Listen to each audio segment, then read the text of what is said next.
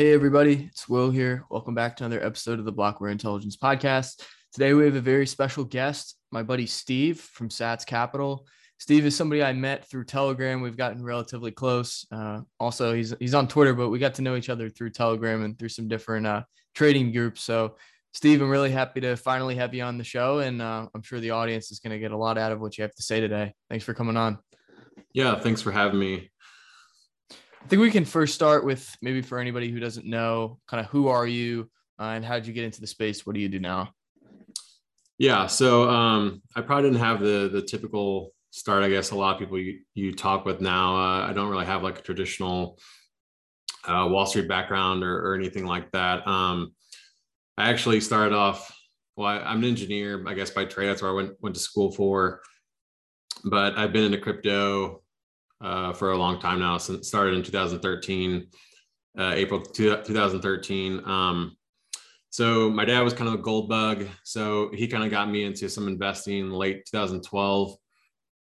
And then I started kind of researching more and more. And then I ended up hearing about Bitcoin from Max Kaiser, because I used to watch RT a little bit back then. And then, so I got into Bitcoin right as this Cyprus stuff was going on. I'm not sure if you've heard of that, but basically like they had bail-ins in Cyprus where they took money from people's accounts and essentially gave them a haircut.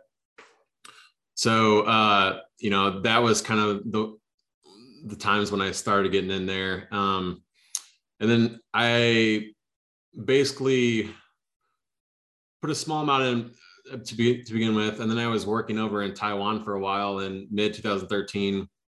And I started to just research more and more, and I kind of got the use case more of what was going on with Bitcoin.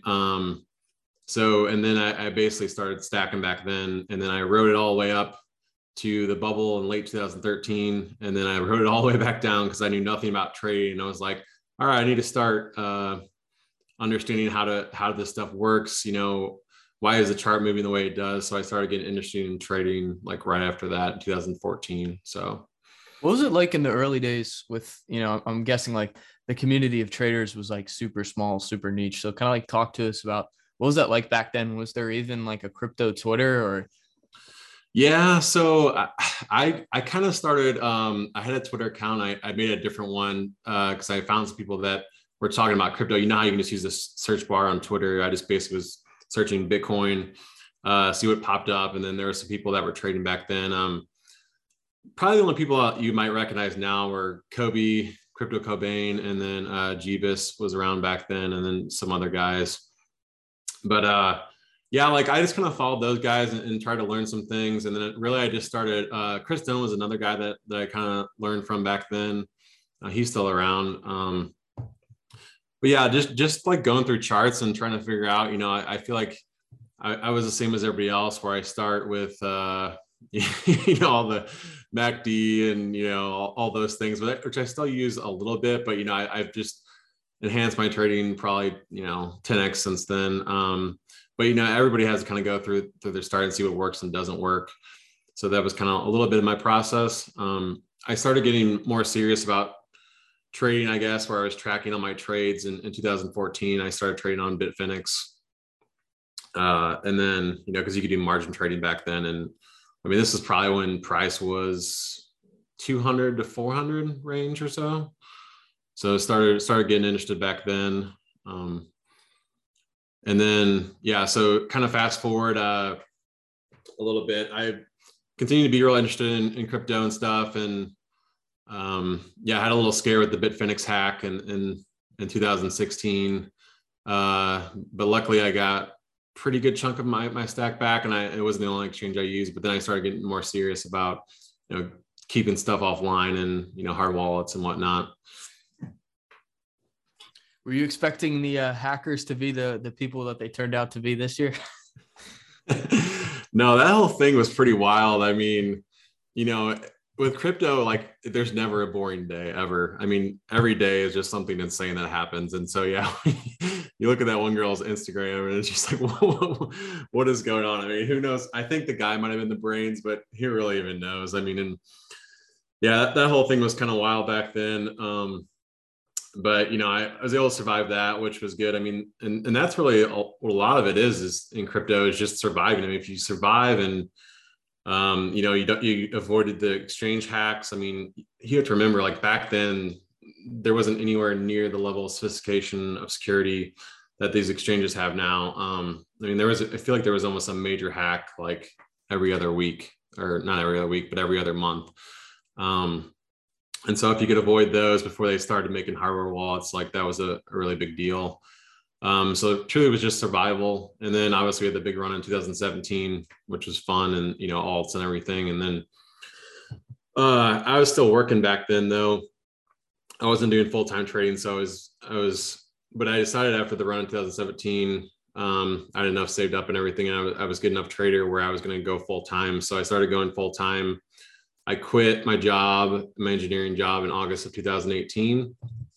And it was kind of nice because that was the bear market. So it's not like I was, you know, one of those people that quit at the top, you know, and thinking that they were a genius. Like, I've been through the cycles. I knew what was going on, and I kind of, like, you know, wanted to make the leap. And then kind of fast forward from there, you know, I became pretty good friends with a couple guys, you know, just in Telegram groups or whatever. And then one of the guys reached out to me and said, "Hey, I'm thinking about starting a hedge fund. Like, I want you to meet with me and my buddy and potentially be a lead trader for us." So I met with them late 2019 and then hit it off with them. And so then started working for Sats Cap as a trader. One of the partners left the end of 2020. And so I came in and started, and now I'm a partner there with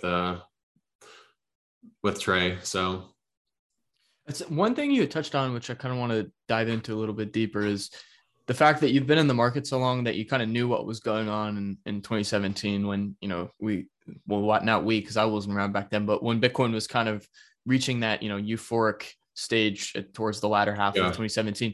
Can we just walk through for listeners, because I'm sure there's a fair amount listening that maybe got into Bitcoin and just crypto overall in the last year or so. Can you kind of talk through the psychology that you've learned to recognize through both the bull and bear markets? Because, you know, I personally got into the space in late 2020. So I personally haven't experienced, you know, a deep 80% correction. So kind of walk through for myself as well as the listeners, you know, how to kind of navigate those emotions and those broader kind of swings, and what is it like down there in the depths of the bear market? Well, it's not a whole lot of fun. I'll tell you that, but at the same time, you know, they're a lot easier now because, you know, now crypto isn't going anywhere. I mean, back then when I first started investing, I truly thought it was binary. I thought, like, either Bitcoin was going to something crazy like $1 million or it was going to zero. Like, there was only two options for me, kind of. And so that's, like, why I hold on to a lot of those coins from back then, because, you know, I was just kind of a believer, but also I knew that the possibilities of losing it too. But so the bull markets, it was pretty easy to identify the euphoria in late 2017. And I was pretty into charting then as well. So I kind of realized that essentially, like, a way to identify a parabola. So on the weekly chart, you basically have various accelerations. So you can draw a line, and then basically, like, you can check out the angle of that line. And then, you know, you do it again. And I think there was 4 or 5 different accelerations. And then basically when the last one breaks, that's when, you know, like, the bubble's done. So I was pretty bullish, like, all the way up into 2017. And then basically after that drop from 20K to 10K, and the subsequent bounce, I turned pretty bearish. I ended up selling, like, a pretty decent amount of my stack, around, I think 17K on the dead cat there, just because I had seen this before. Like, luckily I'd been through two bubbles. So the early 2013 and then the late 2013 bubble, where I'd seen these things play out. And, you know, I'd used OTE. So I'm not sure how familiar you are with that, like the Fibonacci's.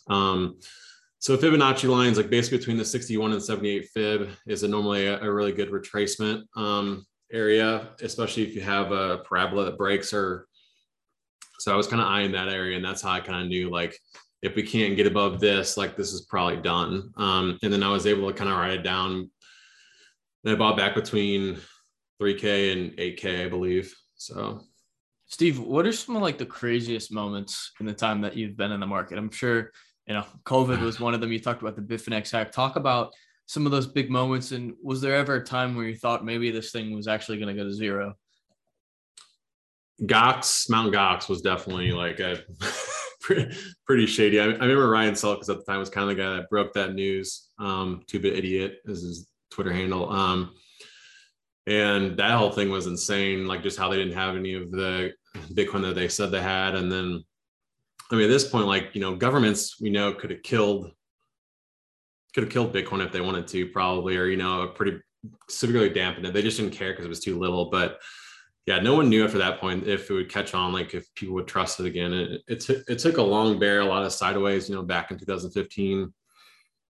Yeah, the Phoenix hack was pretty crazy. Didn't price draw down like 80% or something after that? 90%? Yeah, so 2013, after the I think the peak was 1,200, went down to 160, I believe, and hit that twice. And then also in 2017, went from 2,000 to 3, or 20,000 to 3,000, roughly. Yeah, so both those were like 85% corrections. I was pretty confident in 2017 that it would be fine, and, you know, it would come back because there was just so much more investment that was pouring in, and like Wall Street started getting kind of involved. Like you started getting these exchanges, you know, like bigger players. And so I think I knew at that point, like I wasn't really too worried about it. It was just basically like managing risk throughout the bear. And like I said, surviving it, you know, and then knowing where this could potentially go in the next 5, 10, 20 years. So how do you navigate the bottom? Like, you know, I'm not assuming you or many people, you know, called the absolute peak of bottom, but at what point do you start to say, okay, this thing's probably starting to turn around, it's probably starting to find some footing? There's certain metrics or just kind of sentiment stuff, or like what do you look for? So yeah, like really like metrics weren't even a big deal or like a thing until really like the last couple of years. So even in like the 2018 bear market, the bottom 3K, I would mostly just use TA on technical analysis, and really like higher highs and higher lows. Like throughout 2018, there was like that huge descending triangle that just had, you know, it was similar lows, but it was like lower highs every time. And, you know, and when that happened, eventually like the bottom broke out, people just panicked. And then you got your bottom went down to 6K to 3K. But then we had like higher highs starting to build in that range all the way up until April. And then you kind of had that crazy candle from, it was 3K to, or sorry, 4K to 5,500. And then everybody thought because 6K had been tested so many times that wouldn't be able to break quickly. And people started shorting, and then people were in just complete disbelief. And that's when you got the run from 3K to 14K in a matter of months, you know? It's pretty much shorting paired with the plus token Ponzi, right? Yeah, that played a role as well. Yeah, but funding was pretty negative all throughout then. So you could tell like people were shorting, and then, yeah, the plus token, like we found out that kind of that later, after like maybe a price was at 10K or something. And then we figured out they had like 200 to 300,000 BTC that needed to be unwound. And at the time, like the mining issuance, I think there was like 1,800 a day. I mean, so it was quite a bit, even more than mining issuance, you know, that needed to be sold off. And Huobi was kind of selling it off the Chinese government, I think. So that kind of helped chop price around in throughout 2019. And so. So kind of like on a pivot, we talked about like psychology in a broader sense, but can we talk about just psychology of trading in general? What are some of the, you know, biggest challenges you faced throughout your career? And like, how can people listening that maybe are new to trading improve on psychology in general when they're, you know, trading? Yeah. I think the biggest thing is just like, I read Trading in the Zone. I'm not sure if you're familiar with that book, but it's a really good book to help manage, kind of your emotions. And basically what I've found over the time is basically do the opposite, whatever you're feeling. Like if you're really fearful, chances are if you buy, like it's going to turn out fine. And if you're really, really feeling really greedy, then chances are, like, you know, if you take some off, like that might be a good time. So the crazy thing about markets is really like they take prey on your human emotions. Like say if you're out in the wild and, you know, you saw like a pack of wolves or something, well, your fight or flight response, your fear response is going to help you stay alive, right? Or, you know, or in that instance, are you going to run? So, but, you know, it's kind of the same emotions pop up. Like you see a huge red line on the chart, you know, or a big dump, and then you get scared. Like you get really fearful. Like, what if this is the end, you know? And so what that's doing is like, it's telling you to sell, really, you know, out of fear. But those are the times you need to manage your emotions and really take hold of it and learn to understand what emotions you're having, and then really like almost trade against them. So I've been doing this so long, I don't really get too emotional. I'm pretty flatlined. And I think that's just kind of like who I am as a person too. Like I'm pretty chill. I don't really get too high or too low, but so that helps me. But you know, I know some people like really struggle with emotions, and when it comes to trading, and what I would say to them is just kind of do the opposite of whatever you're feeling, you know, and definitely be cognizant of what you are feeling, and that can help you. That makes a lot of sense. I kind of want to pivot to like your actual, you know, individual like trading style. Can we first talk about like, you know, kind of a high level of the fund, how's it structured, and like kind of what's the average time frame of the trades you're making, and yeah, just generally like how's the fund structured? Yeah. So when we started this, it's basically like a long only fund. So we're really trying to get exposure for people that you know, might have a bunch of like TradeFi investments and so on, and like they're looking to get a little bit of diversification for crypto, but also like high upside. So we're trying to outperform the market. We're basically trying to outperform Bitcoin. Like that's kind of our baseline. So yeah, we base out of that. And then, you know, before like we were following like the 4-year cycle and so on. But I mean, and I'll be honest, like I thought like price would get a little bit higher. And I think part of those reasons is probably due to, I think it was the China ban in the middle of last summer. I think we might've gone parabolic there, but that muted along with the Elon FUD. And then this time around, like back in last December, I think it was the Fed essentially turning hawkish, and, you know, high inflation prints, like that kind of helped mute us a little bit. But that's not necessarily a bad thing, because, you know, this whole time is essentially like a big base. You know, there's a saying out there, it says bigger the base, higher the space. So but yeah, I'll talk a little bit about my system and what we use. Yeah, that's the next thing I kind of had written down to talk about. So if you want to go ahead and dive into that, just kind of however in depth you want to go. Yeah, one more thing I'll say about the fund is, yeah, so we try to use alts. Like alts are good, like a way to be able to find you know, some basically some additional alpha.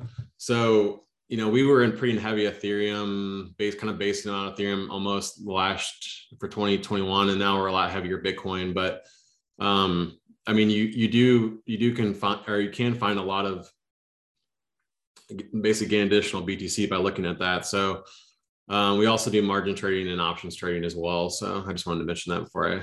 And I guess one other thing as well, before you get into actual trading system, while we're kind of talking about the fund in general, like what is it like managing your own capital versus, you know, other people's capital, and what's like kind of the psychology that, you know, you have to kind of face. Yeah. So I've kind of made like almost 2 or 3 transitions in regards to the psychology with that, because so the first one I was just, you know, trading on the side, like it wasn't too big of a deal, because if I messed up with something or had a bad trade, like it was no big deal, because I still had my income from basically, like, you know, my job, my regular job. So that was way less pressure. And then I kind of transitioned to quitting that, and I was more reliant on my trading income. So that was a different psychological way to look at it. And then moving on to the fund, it's even completely different, because you're basically taking that additional emotional load from almost like the investors, because you want to do right by them, obviously. So and luckily, like I said, I have a pretty chill personality. I'm able to take that without getting too high or too low. And luckily, like it suits me very well for my job and being a trader and, you know, managing risk and all this stuff. But honestly, like it is a big transition. It is a different transition. And one of our, so we're a pretty small fund, but we have two, me and my other guy that's partner. And then we have basically like two employees, so one trader and then one the guy that does research for us. And, you know, I was, actually, our trader just started pretty recently. He was kind of with us part-time, but now he just started full-time this Monday. But I told him, I said, you know, it's a little bit different, you know, trading for fun. So like, if you ever, you know, need any help or to deal with the emotions of it, you know, I can help you because I've been through it. So. Yeah, totally. And then if, you know, now again, if you want to like kind of dive into your trading system, because I think you have a good, you know, kind of, yeah, broader look at several different aspects of analysis that the audience would definitely find. Yeah. So one of the things like we kind of try to take a look at is, you know, so momentum is one, value, which is basically like how far is the rubber band stretch, you know, away from like it's moving, some of the moving averages that we look at. The other one that's been really important the last year or so is derivatives.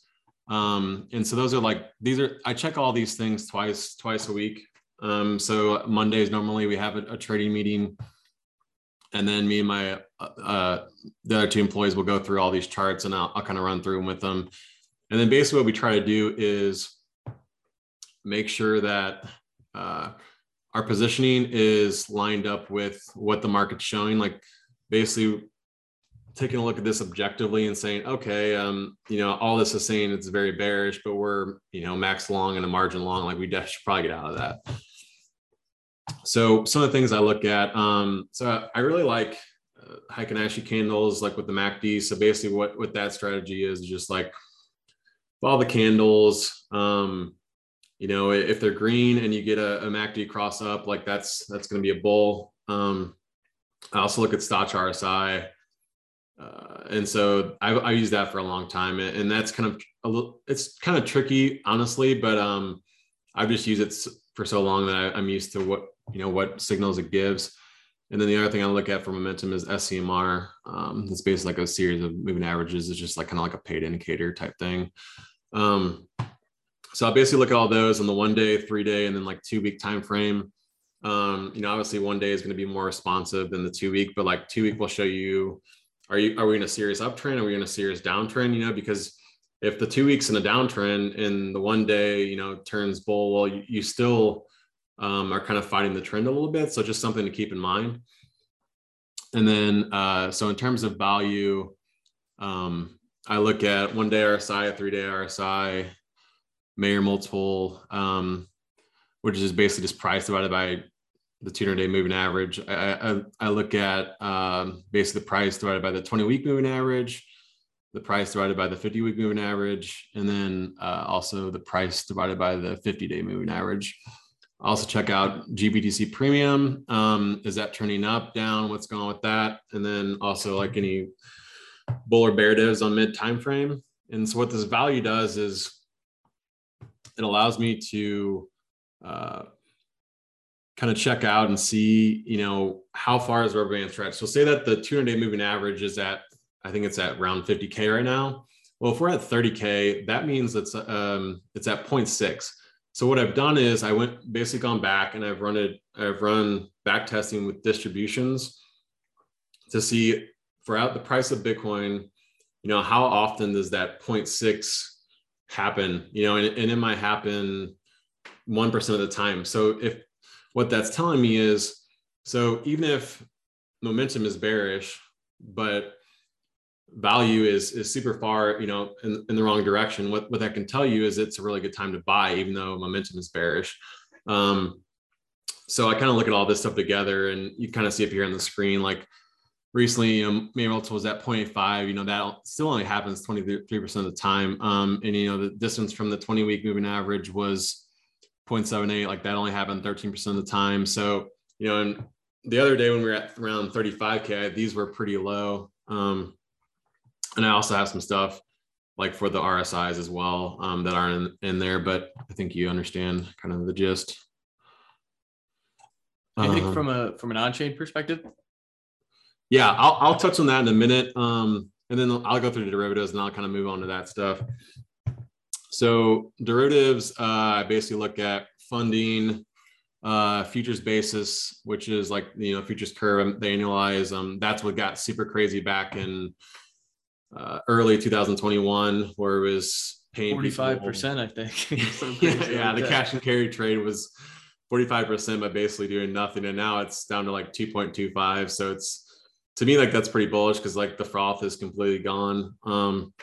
We look at premium, liquidations, open interest divided by market cap, long short ratio, liquidity. So that's kind of like some kingfishers. I have a proprietary liquidity thing that we use to kind of see where, some 10x and 3x liquidations are, and I could probably show you that in a little bit.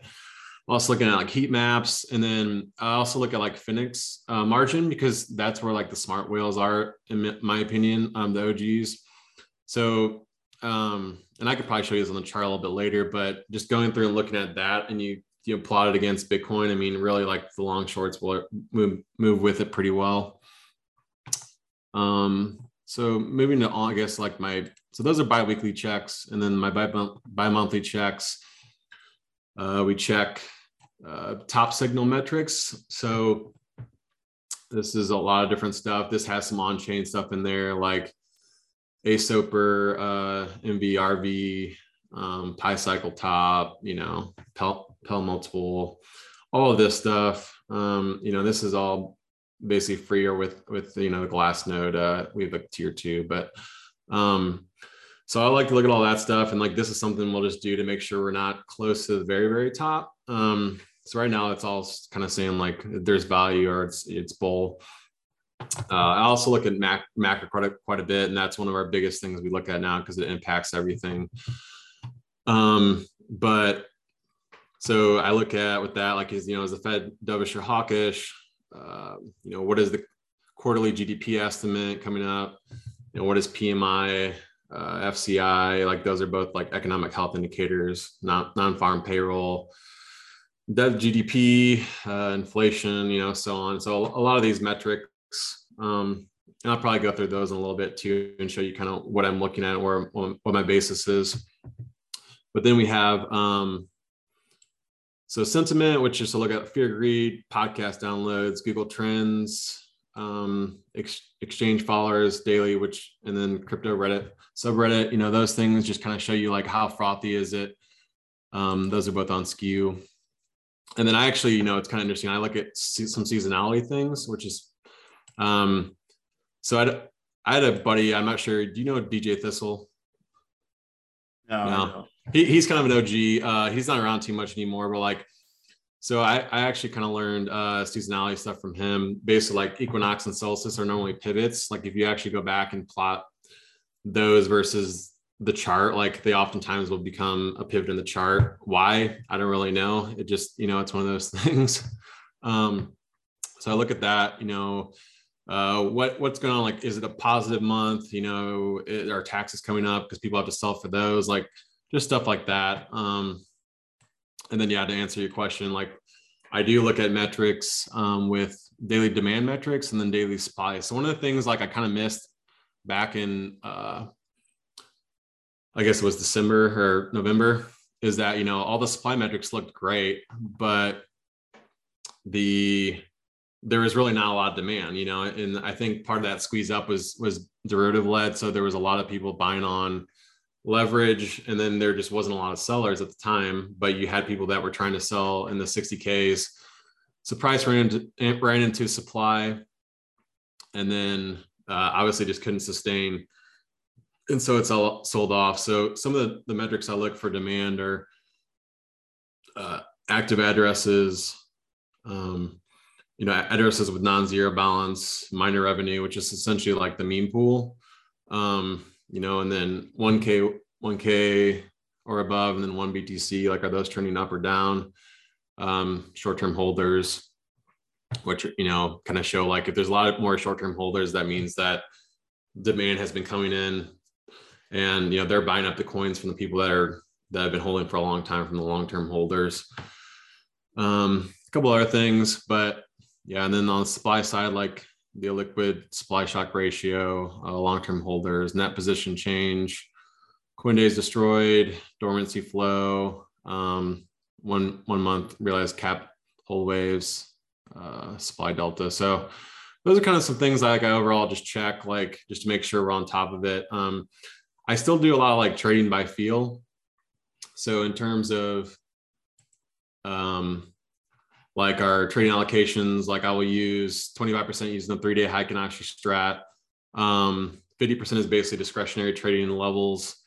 And I kind of have like an allocation matrix for that, which it says like, say we're above, 41 or, then we're going to be so much in Bitcoin. And if you drop below that, like we're going to turn into so much cash and so on. And they also have proprietary system that uses a scoring system for contrarian, and then proprietary system that uses momentum-based stuff. And I kind of have scores for that. And that's like a smaller percentage. But yeah, as you can see, like 50% of our trading is, like kind of discretionary, just like feel almost. Because like, for example, recently, we broke 40K and we went into some cash, or basically hedged on that break a while back, because I thought that, there's quite a bit of stops under there. But, we held 33 there. And so we bought a lot of that back around 33, 34. And then, so we went up to 46 or yeah. And then we went back down again recently with the dip. But I kind of thought like this time there wouldn't be as many sellers, because there wasn't as much leverage that needed to be taken out. And then, also like all those high beta traders from Wall Street and so on, that treat BTC that way. I think, I just didn't think it would fall as much. And I was right. We went down to 36 or 34, and that was with the day of the invasion. So, and then the last thing we do is like, we kind of have a high beta play. So I use the momentum strategy for alts, some bigger alts like Ethereum, like Luna, AVAX, Sol, like some of those. And basically like when the momentum is positive, we might be heavier in those to try to get make some more Bitcoin out of it when the alts are doing well, which right now I'm not really like super high on alts, but then we have a couple of speculative alt plays. So what do you think about, first of all, that was super insightful. What do you think about the potential of kind of a Bitcoin led rally here, at least kind of a liquidity flow back to Bitcoin in the kind of short to intermediate term? Yeah, I'm a pretty big proponent of that, actually. Like, so I think there's a couple of reasons why alts did well last year. So obviously like Bitcoin has kind of been sideways for a year or so. And then like basically all the alts almost did pretty good last year in 2021. Including Ethereum. But I tend to think that Bitcoin, people kind of forget about it. It's kind of like a sleeping giant. I call it the king. But, it's like, don't sleep on the king, because they'll creep up on you. But basically, yeah, I think late 2020, a lot of people were pretty heavy in alts, and then you saw Bitcoin just completely suck the air out of the room when it was going up, and people dumped their alt positions at a loss to chase Bitcoin. They're basically trying to chase whatever's going up, and also, so you had a lot of outside capital coming in too. It kind of created this vacuum in a sense towards Bitcoin. But what happens is when that's going up, basically you need Bitcoin to go up to draw more liquidity in from the outside, get more people interested. And when that happens, money flows down to other alts. And Ethereum, I think it kind of liquidity flows downhill. And you definitely saw that, like you saw Ethereum pump, and then you started seeing like the shit coins pump, like the Doge pump and some of those things, Shiba, and I don't know. And so I think there was a couple things that went into that last year. One was all the fiscal stimulus. So basically the Fed was, very accommodative with money policy. And so you had people giving stimulus checks.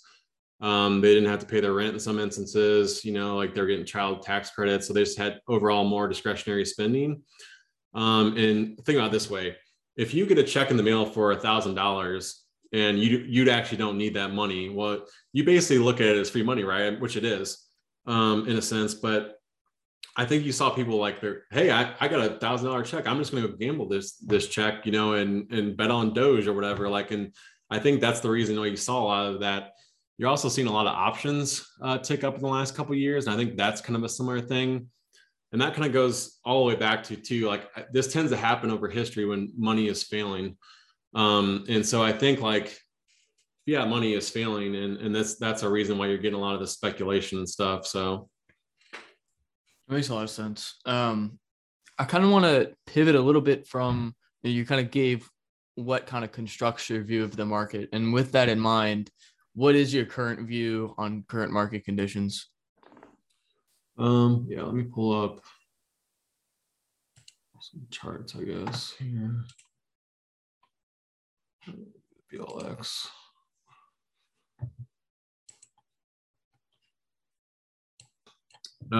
So overall, generally, if you go out to the weekly,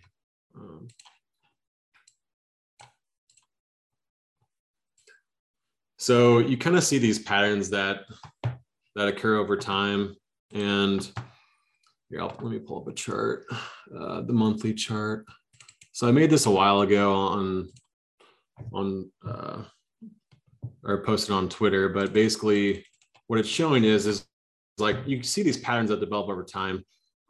And this is actually the longest sideways consolidation pattern that we've seen.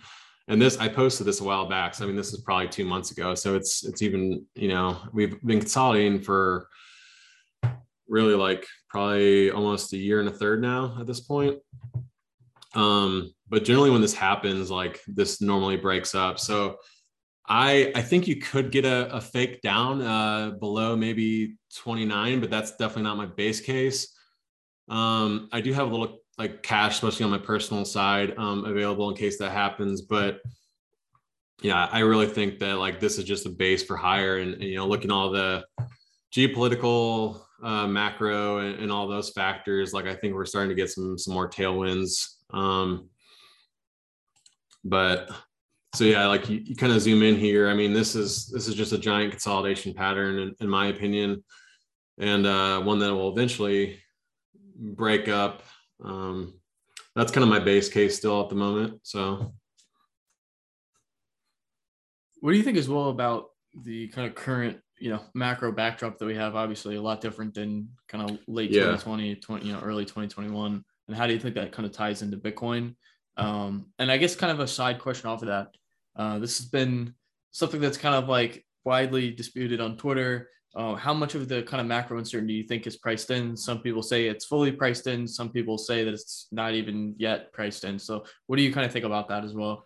Yeah, I'll answer that question first, and I'll kind of go a little more my macro thesis. So I actually think personally, a lot of the rate hikes are priced in. And I think Bitcoin kind of almost functions as the last fire alarm. As we talked about earlier, I think it was almost the day of the high inflation print where it was 6.8 back in early November, November 8th, maybe, here that basically what happened is inflation spiked. People started speculating that the Fed was going to address that because they have two mandates. So they have an employment mandate and then they have an inflation mandate. And then they have in my opinion, they have another mandate that's basically market stability, making sure the markets are functioning properly. And we can get into that a little bit later, but basically that high inflation print. And then, so we sold off pretty heavily, obviously, since then, starting to look a lot better now. But I think majority of those rate hikes are actually priced in. You kind of see that on the two-year chart. So the two-year bond chart, so pull this up. This is just chart is insane. It's basically up, 1,500% in a matter of months. And basically what this is telling you is that the Fed essentially jawboned themselves or talked them, the market into saying okay, here's what we're going to do. They were trying to get the market to do the work for them. So rates already priced in what they talked about on the shorter end of the curve. So because of that, I think like you've already had a lot of the damage unwind. And so if you're looking at in terms of stocks, so basically like everything is tied to the risk-free rate, which is the bond market. And so everything is kind of set off of that. Real estate prices, stock prices to an extent. So basically what happens is you have something called a discounted cash flow analysis, which takes your risk-free rate, and then you have that tied to an earnings to price ratio, or and then from there, you can assess like what the EP ratio should be, similar to price earnings. It's just flipped on its head. But what that will do is that will allow you to figure out what stocks are evaluated at. And so last year, I think it was Urian from Fidelity was saying that the 10-year rate was 100 basis points below where it should have been. And because of that, price to earning ratio was 6 points above where it should have been, because of that discount cash flow analysis. And from there, it basically, because of the liquidity the Fed was providing, it was basically a Fed-induced bubble to the tune of 25% for equities. And that has since calmed down a little bit. And you would say, well, yeah, we haven't dipped 25%. Well, that's right. But also earnings were up quite a bit last year. So really like we're right in the kind of the fair value range for equities now, in my opinion. So I think actually a lot of that really is priced in at this point. And then, obviously we had the geopolitical stuff pop up recently too, which kind of led to the sell-off for Bitcoin. But do you want me to touch on the macro now? Or yeah, go for it. Okay. So back when I started trading, you didn't really need to follow this stuff much at all. But now it's a lot more important, obviously. So let me go through. So a couple of things I look at. So like GDP. So right now, one of the problems is like the economic growth still really isn't even that high. I think the Atlanta Fed estimate came in at like basically zero. And so like looking at that, we kind of have a problem because the federal debt GDP ratio is now 122 or 123%. And that was after, I think, nominal GDP growth of 10% last year and also 7% inflation. And they were still only be able to get the debt GDP ratio down from 135 to 122. And then realistically, it's like to normalize policy, this needs to get back to 70, 80%. I'm sure you've heard like Luke Groman talk about this before, but, so I'm a pretty big believer that, we've kind of hit the event horizon in terms of debt versus GDP. Hirschman Capital did a report that basically said, when this happens, 49, I think it was 49 out of 50 or 50 out of 51 nations basically defaulted implicitly or explicitly. So an explicit default would basically say like, oh, bondholders, sorry, you're not going to get your return back. And then an implicit default would basically be where they have inflation or hyperinflation and everyone gets paid back nominally, but not in real terms. They lose a ton in real terms. So I look at that and then so also, well, this is like the, yield curve 10 minus 2. So people keep talking about, the Fed's going to hike. And they just, they say it over and over. And I think a lot of trade five people miss is like the fiscal problem the United States is under. And I'll kind of go into that a little bit. Let me see if we can find these charts. Let's see. That's PMI. Here, let me get rid of these stuff. Okay. So we have your financial index. You have the.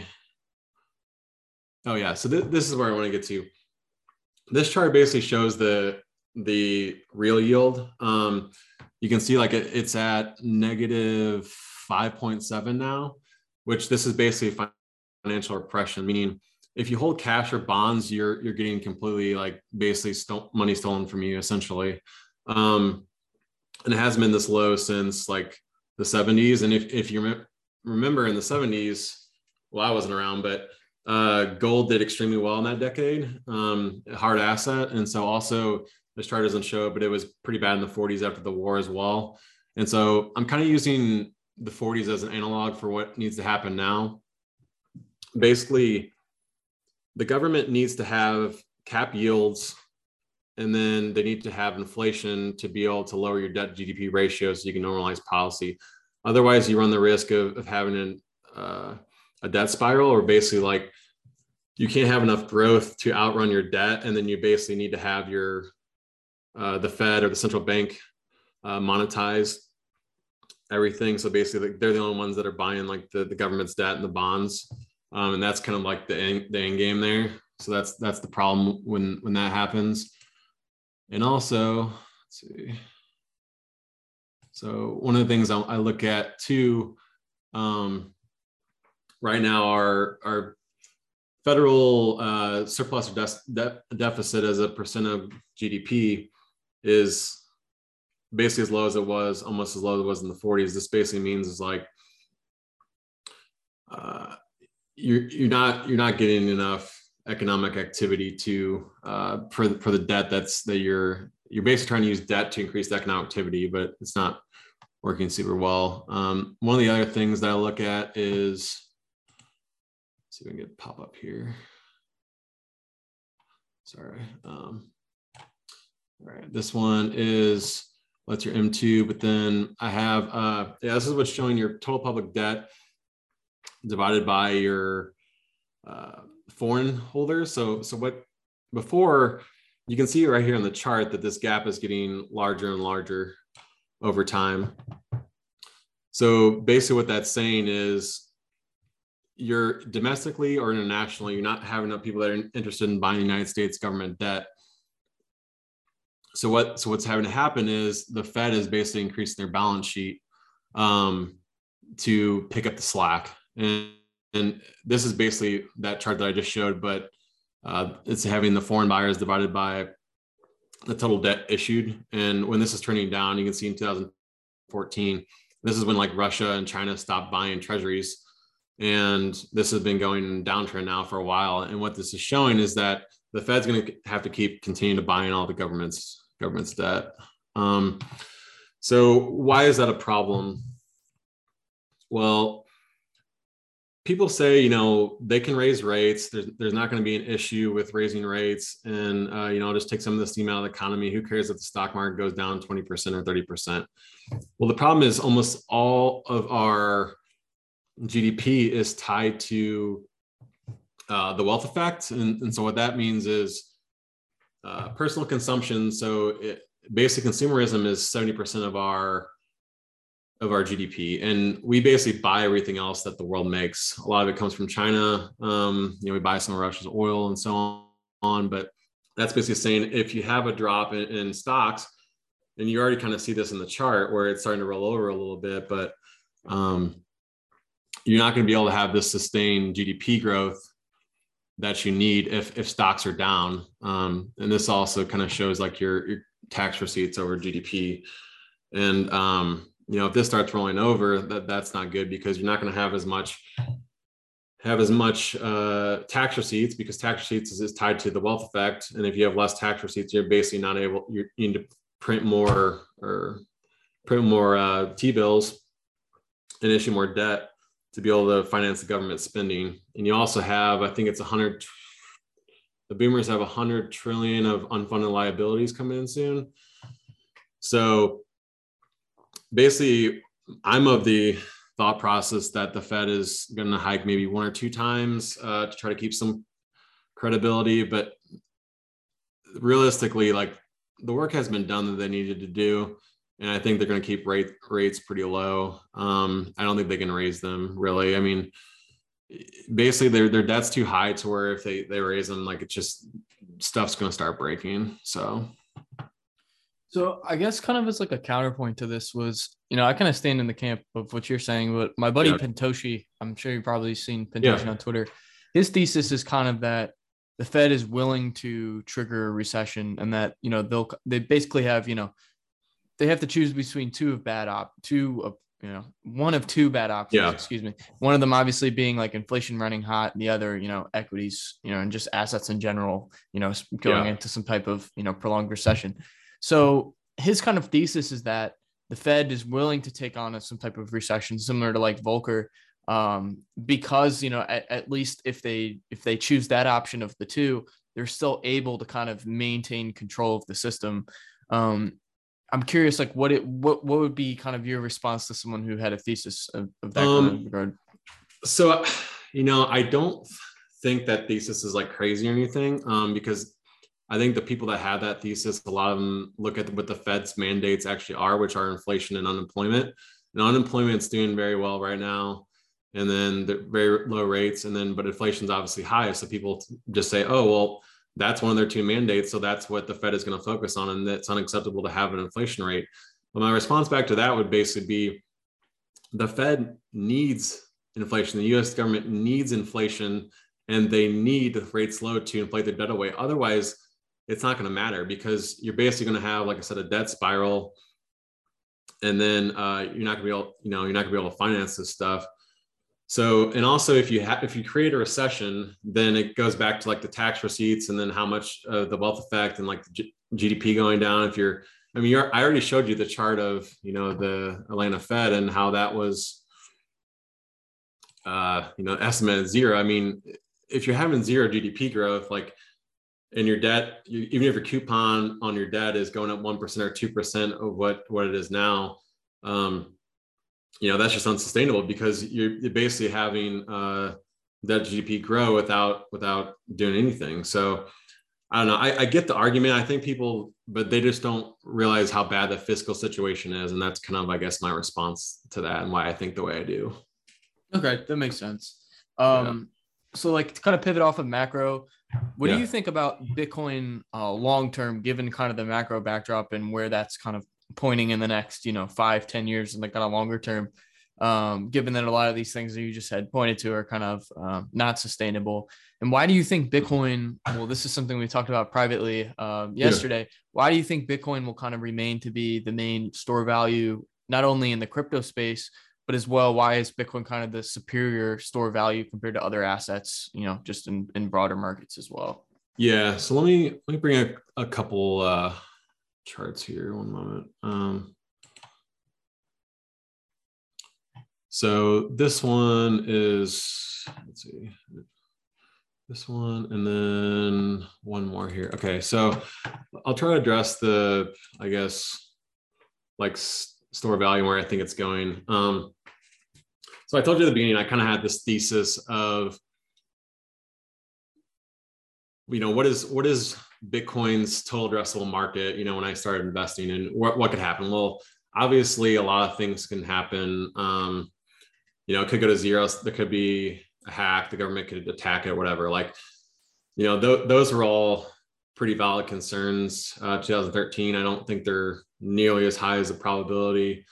Now I think you have some governments that will attack it, but, game theory kind of says that some countries like El Salvador and others will embrace it. And so that you'll have a brain drain there, and also a capital drain to those countries if they don't treat it well.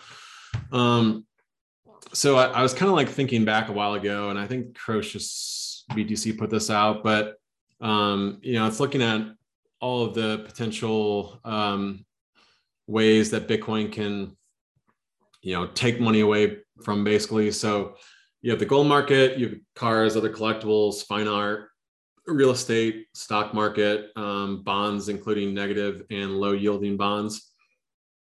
So basically what that's saying is, you take 40% of gold's market cap, you take 10% of collectibles, 20% of fine art, 20% of real estate, 20% of stock market, 90% of negative yielding bonds, and 50% of low yielding bonds. Well, that gives you 206 trillion. Potentially Bitcoin's market cap there. And this is not right away. This is something like that's over a period of 10, 20 years, right? But I think honestly, right now, the biggest driver is going to be bonds. I think people that are looking at people as digital gold are thinking too small, because think about it this way. It's only going to get worse. So inflation's, I think, going to continue off and on high for the next this decade because they need to get the debt GDP ratio down. So assuming that yields are going to be capped and inflation is going to be high, well, people are going to be bondholders are probably going to lose 50% at least of their value if they just stay in bonds. And I think people are going to start to figure it out, especially if you get some like negative 10% real rate in term of bonds. So I think a lot of that capital will flow into another different store of asset. And if you see Bitcoin rising all while your bonds are falling, you know, it's like, it's kind of almost like a human nature to chase something that is rising. So this is kind of view my long-term. Yassine from ARK also put out a pretty good one. So this is a little bit different, but you know, basically says like remittances, the M2 settlement network. So basically like the reserve asset, nation state treasuries, seizure resistant asset, which is super big now. Institutional asset and corporate treasury, and then digital gold. Like he comes to an in price of 136 or 1.36 million for BTC. I think the other one I looked at, that was roughly like 10 million for BTC. But so I don't know. I really am pretty bullish. I think this thing is going to take over the world. You know, and that's kind of the hard thing is like when I'm so bullish long term, but I have to like try to make more Bitcoin, try to trade Bitcoin and do all these things. Like that's one of the things that I struggle with a little bit because I always definitely have the long-term in mind, but you know, I have to separate that from my trading. So, and then let me talk I personally agree with that as well. That's something that, you know, I think is if I had to like, you know, be self-critical of myself, it's definitely that like, it's tough to kind of zoom in and out and, you know, maintain that really long-term bullish thesis and then still maintain complete objectivity in the kind of the short to intermediate term for sure. Yeah, it is. And that's one of the things like you always have to have a little bit of bullish bias, but also like know where you are in the cycle too. Like, I mean, and that's where it kind of comes down to value. If you're, you know, 2.4 times your 200-day moving average. Well, that's pretty good value to sell. I mean, you know, everything kind of has an adoption curve. I mean, so basically I look at, you know, with the hard cap supply and you have that total addressable market that you can pick from, but you kind of have that, but you also have the demand aspect. So that's kind of like a little bit of the supply, you know, like people are going to hold on to that, their Bitcoin, but then you have the demand aspect, which is essentially like the Metcalfe's law, and then all the adoption curves, S curves, and so on. And so like, that's kind of two different ways to look at it, but you kind of end up on the same conclusion. And let me share a couple of charts in regards to that. So Tim Peterson, he basically has done some valuations, basically based upon Metcalfe's law. And he has this like lowest price forward, you know, based on those metrics that in this adoption curve that he's put together. And his long-term targets are, let's see, basically end of year in 2033. So roughly 11 years, 12 years. His target was 8 million per Bitcoin. So that is this is a demand driven model. It has nothing to really do with supply. So this is a completely different way to end up with, you know, looking for a valuation metric. And then you have recently Urian from Fidelity. So he put this out recently, whereas Bitcoin demand models, this is based on S curves. So he took essentially the number of address accounts and then like the growth model for mobile phones and then growth model for internet users. And what this is showing is that like by the time you get like at 2033 on the high end, he has roughly like 4 or 5 million per Bitcoin. And on the low end, 2035, it's like 1 million, you know? So to me, like this is a completely new asset class. It's important. It makes sense demographically to millennials and Zoomers. You're what, 20 years old? I think, you know, I think you probably, when did you get a cell phone? Like 10? You're on mute, man. My bad. Yeah, I was in fifth grade. So yeah, I think I was like 10. Yeah. See, I didn't get a cell phone. I didn't get a cell phone until I turned 18. Like basically I was leaving for college. So you guys grew up with phones, you know, your generation, like I'm a millennial, like it's a little bit different, but think about like boomers don't understand this stuff. I mean, some get it obviously, but like as a whole, like it doesn't make sense. They live in an analog world. We live in a digital world. You know, you probably spend most of your time online. Like a lot of people are like that, just with like social networks and also like internet and everything. So Bitcoin just makes sense from that perspective, like a demographics perspective, to where you're going to get this growth. And I don't know, it's hard for me, barring like, honestly, the only thing I could see it stopping it at this point is just like a catastrophic bug in the code. So, because even with nation states, like say the United States, like ban it, which I don't think is high on the list, but say that they're banning it. Well, I talked about that game theory. I mean, people in the United States are just going to leave with their Bitcoin and go to El Salvador, go to somewhere that embraces it, you know? And,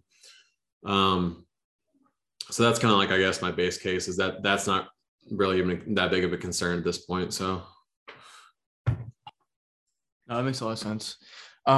So two more topics before we wrap up. The first one is what? Sorry, can I? Oh yeah, sorry. Yeah. Yeah, sorry, I thought you were finished. No, you're good, man. I was just gonna try to hit on the topic of the like why I think Bitcoin wins in terms of like decentralization or yeah, versus for sure. Other alts. Can I touch on that? Sorry to interrupt. No, totally, go for it.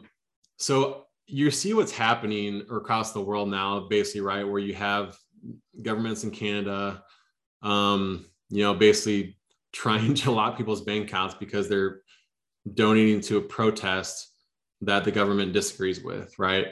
And then you also have now where you have, you know, Russia's central bank had their assets, their FX reserves frozen because, you know, well, this is a little bit more understandable because they, you know, invaded Ukraine.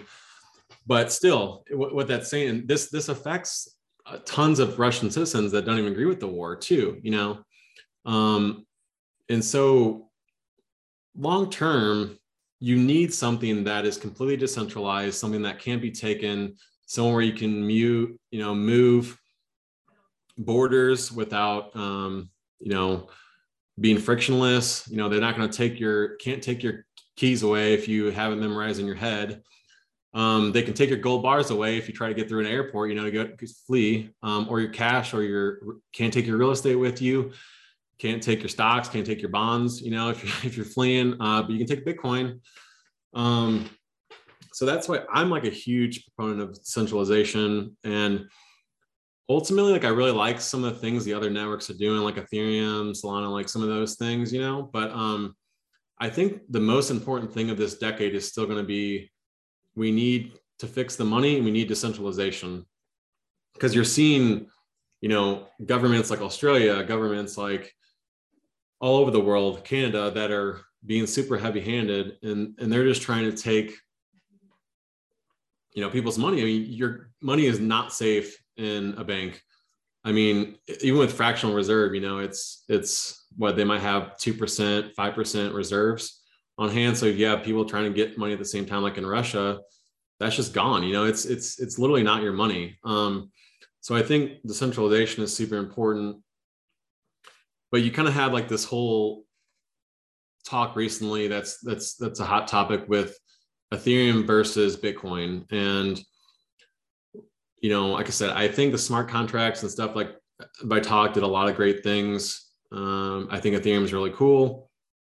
But why I prefer Bitcoin over Ethereum is mainly decentralization and the proof of work. So recently, Ethereum trying to kind of pivot to hard money to basically rival Bitcoin in that regards. But the problem is with their smart contracts and all their lending and borrowing, you need fees to be low for that to be able to have utility.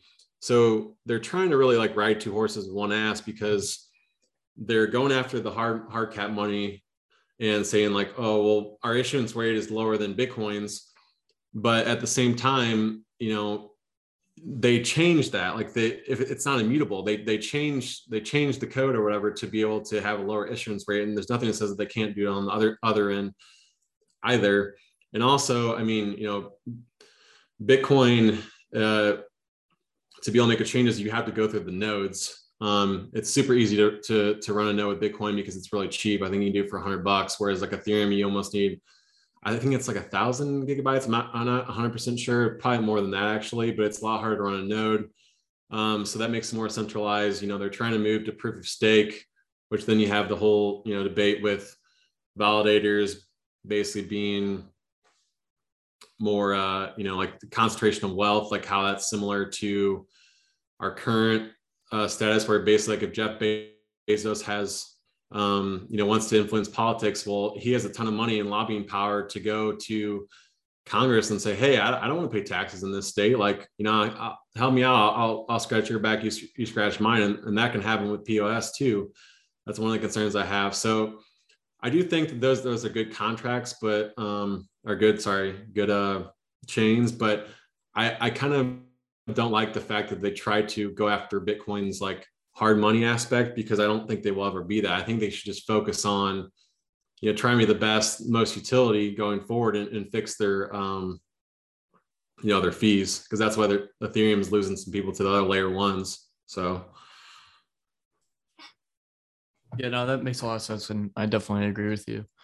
What do you think about the correlation to TradFi and just like broader legacy assets, both kind of in the short term and then in the longer term as we move out, you know, call it 5-10 years or whatever from now? So this kind of comes down to the chart here I have up is basically the VIX, so the volatility index. So you probably heard some people throw like the terms around like long vol or short vol. And right now, so basically if you're a long vol asset, you would expect that to go up when the VIX spikes. So if you kind of see the chart here, whenever the VIX is spiking, Bitcoin has been going down, which essentially means that it is a short vol asset. But the problem is that I see is that over time, Bitcoin is going to, if you miss the top 10 days, you go from 147% compound annual growth rate to 91%. If you take out the top 20, you go down to 61%. If you take out the top 30, you go down to 39%. If you take out the top 40, it's 21%. And the top 50 is 7%. So Bitcoin trades like a risk asset and moves with the asset in terms of when there's high VIX numbers and also when they're sideways. But the problem is, just like we saw the other day, Bitcoin went up 15% when the NASDAQ and I think the SPX were down. You know, like if they were truly correlated, then you wouldn't have had that gain. And so that's the thing is, like, if you're looking at it from that construct, then you're going to miss out on a lot of the gains. So I don't know. It kind of is and it isn't. And I think long term, it's going to turn into more of a long vol, so like gold, but I just don't think it's going to be a transition. Recently, I think you also have a lot of, like, ever since Wall Street started coming in more, they basically treat it as a short vol asset. And so they do a lot of, like, they treat it as a high beta, meaning like high beta basically means like if you're looking at the SPX and SPX goes up 2%, well, Bitcoin is a high beta, would go up, say, 5% on that day. So what they end up doing, I think, is, and what's being done recently is that, like, when you have the VIX spiking and they expect stocks to go down, you have people on trading desks that might be shorting on the CME or something, you know, so that's helping to send Bitcoin down. But, you know, all those people that are essentially naked shorting, they're going to have to buy back eventually. So because of that, I think, you know, we could potentially have a short squeeze moving forward. But, you know, that makes a lot of sense. I think, like, people that are betting on that correlation lasting forever, you know, at some point are going to kind of get blown out of the water, as we saw with that massive move the other day. Last topic kind of for the day is, what are your thoughts on the halving, especially moving forward? Are you kind of in this camp that, a 4-year cycle forever? Do you think we've already kind of broken out of that pattern? And I guess just what are your broader thoughts on the 4-year cycles moving forward? So I wrote a huge thread probably on Twitter. I think it was like right before the halving. And I basically said, like, this is definitely not priced in. There's going to be a supply shock because, there's lower issuance, and that's, if we have the same demand, then price is going to go up. And then basically it's like this feedback loop where price goes up, people pile in, and so on. And so that's happened almost every cycle so far. But I do think that's starting to come to an end, mainly because a couple of reasons. One, the issuance is lower. So there's 900 Bitcoin a day now. And then I think at 2 years, roughly, that's going to go down to 450, which is not really that many, to be honest. And then the other aspect is a lot of miners now are way better capitalized. So they can get fiat loans, and say in USD, and then they basically can hold all the Bitcoin they mine on their balance sheet. And that's what you're seeing with like Riot and Marathon and some of these other big miners that you didn't have that last time. So because that dynamic, but then you also have all these other dynamics too. Like, for example, like all the derivative exchanges, like they have fees that they make, which basically are a lot of times are just sold on the market. And so it's almost like if you have a chop zone and then they make all this money on fees and traders getting blown up, well, that's going to need to be sold. You have the GDBTC fee, and that's like some a little bit of drag on overall. So you have some of these other mechanisms that are starting to weigh a little bit more into. So I generally think if I had to say that the 4-year cycle is done, I do think the halving will give Bitcoin a little boost in 2024. But, as time goes on, it's going to matter. The halving is going to matter less and less. Yeah, no, I completely agree with that, especially, all the kind of dynamics you talked about, and, how the kind of primary sell pressure is evolving over time, and will continue to do so. Hey, would you mind me touching on one more thing? Yeah, go for it, man. I was about to ask you if there's anything you wanted to touch on before we wrap up. Yeah, I kind of wanted to like maybe end with like the incentives and why I think like Bitcoin mining is so important. And this is kind of important to me, like as a former engineer. I think it's like, it gets me excited about the future and stuff. And I talked to my dad a lot because he works at a utility, and they were actually mining Bitcoin for a bit, but I kind of want to talk about Bitcoin's like incentives and what's going to drive adoption in the future. So to me, you have four things. You have remittances, which is essentially what's going on with El Salvador and the Lightning Network. So, Jack Morris has been working on that.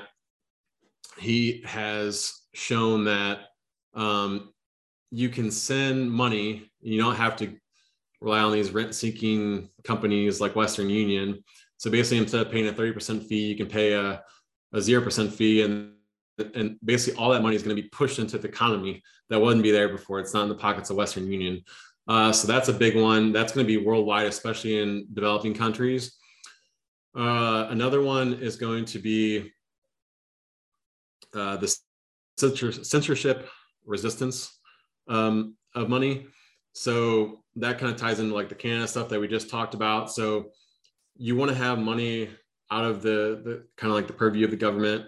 They're not going to be able to take your money if you have your private keys. That's why it's also important to get your, your Bitcoin and Ethereum or whatever off exchanges. The other one is going to be your hard cap. So I think, people that are at the gold bug thesis, the immutable hard cap, that's important. And then what was the last one? So, man, I can't think of the last one I was going to say. So I remember mining. So this is probably one of my favorite things. Like, so you kind of have this big thing with ESG, right? So ESG is this big push lately that's trying to say, be more environmentally conscious, social governance. So how does that affect mining? So a lot of people said proof of work is bad for the environment, or, you know, because Bitcoin's using energy, it's not important. Well, two things I have a bone to pick with that is, one, value is subjective. So, you know, Christmas lights use more energy than Bitcoin. I'm pretty sure dryers do.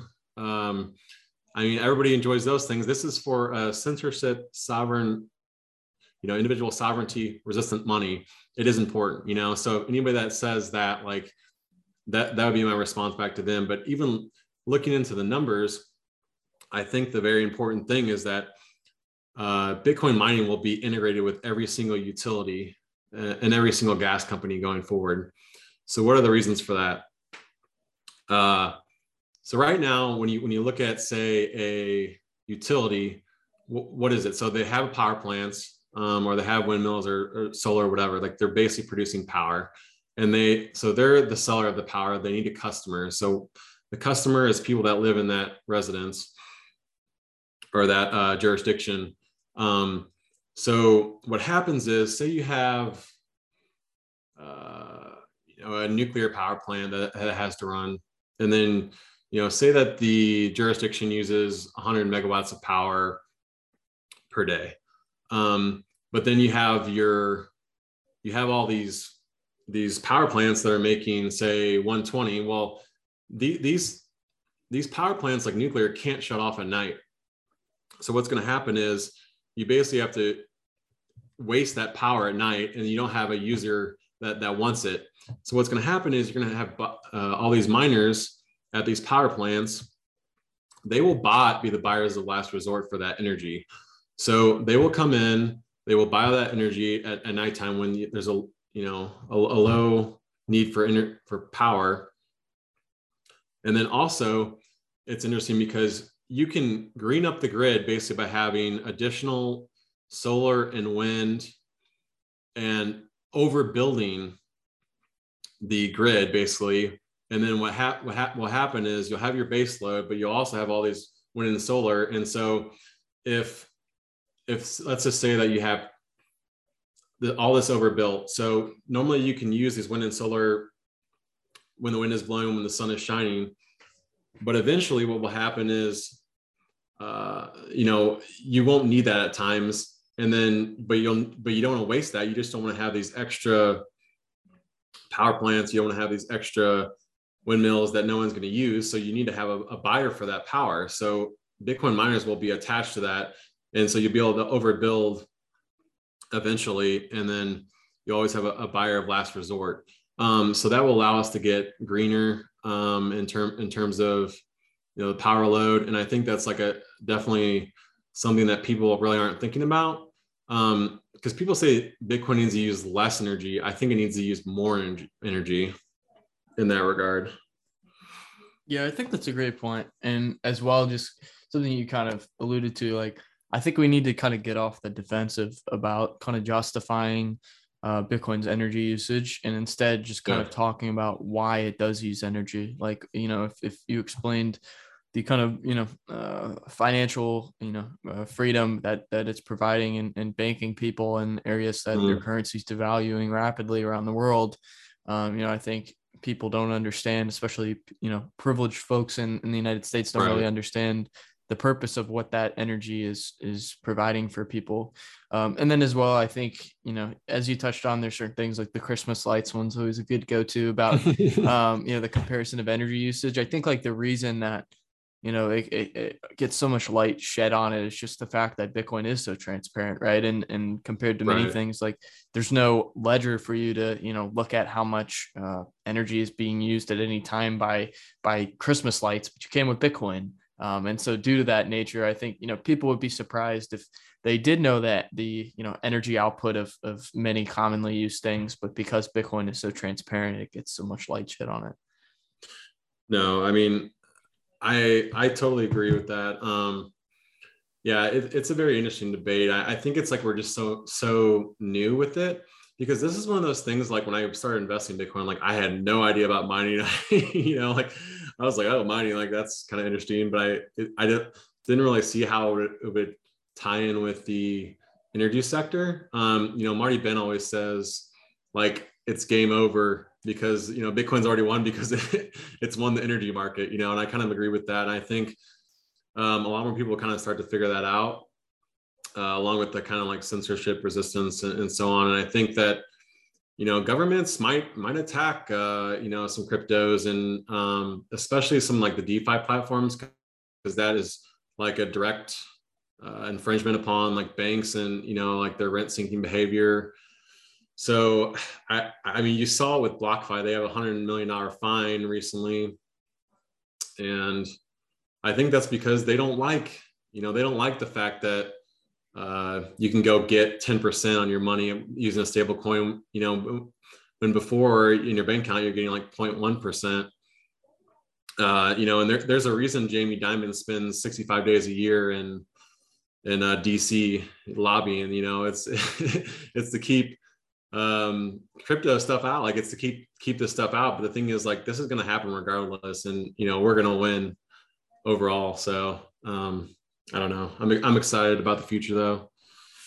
Yeah, I love that. And with that, I think that that's a really good way to kind of, you know, segue to wrapping it up here. Before we do, I want to kind of give you the floor to you know, get any final thoughts that maybe you have. And then as well, kind of plug in anything if you did want to plug in yourself, maybe your Twitter fund or whatever you want to plug in here. Yeah. So yeah, fund is just Sats Cap. So my Twitter is, here, I'll pull it up, and also it's at BTC Fiend. So here, so at BTCFEEN, and yeah, so fund Sats Cap, and then I don't know, yeah, just go follow me, and then if you want to follow my buddy Trey, let me see, get him up. He's my partner.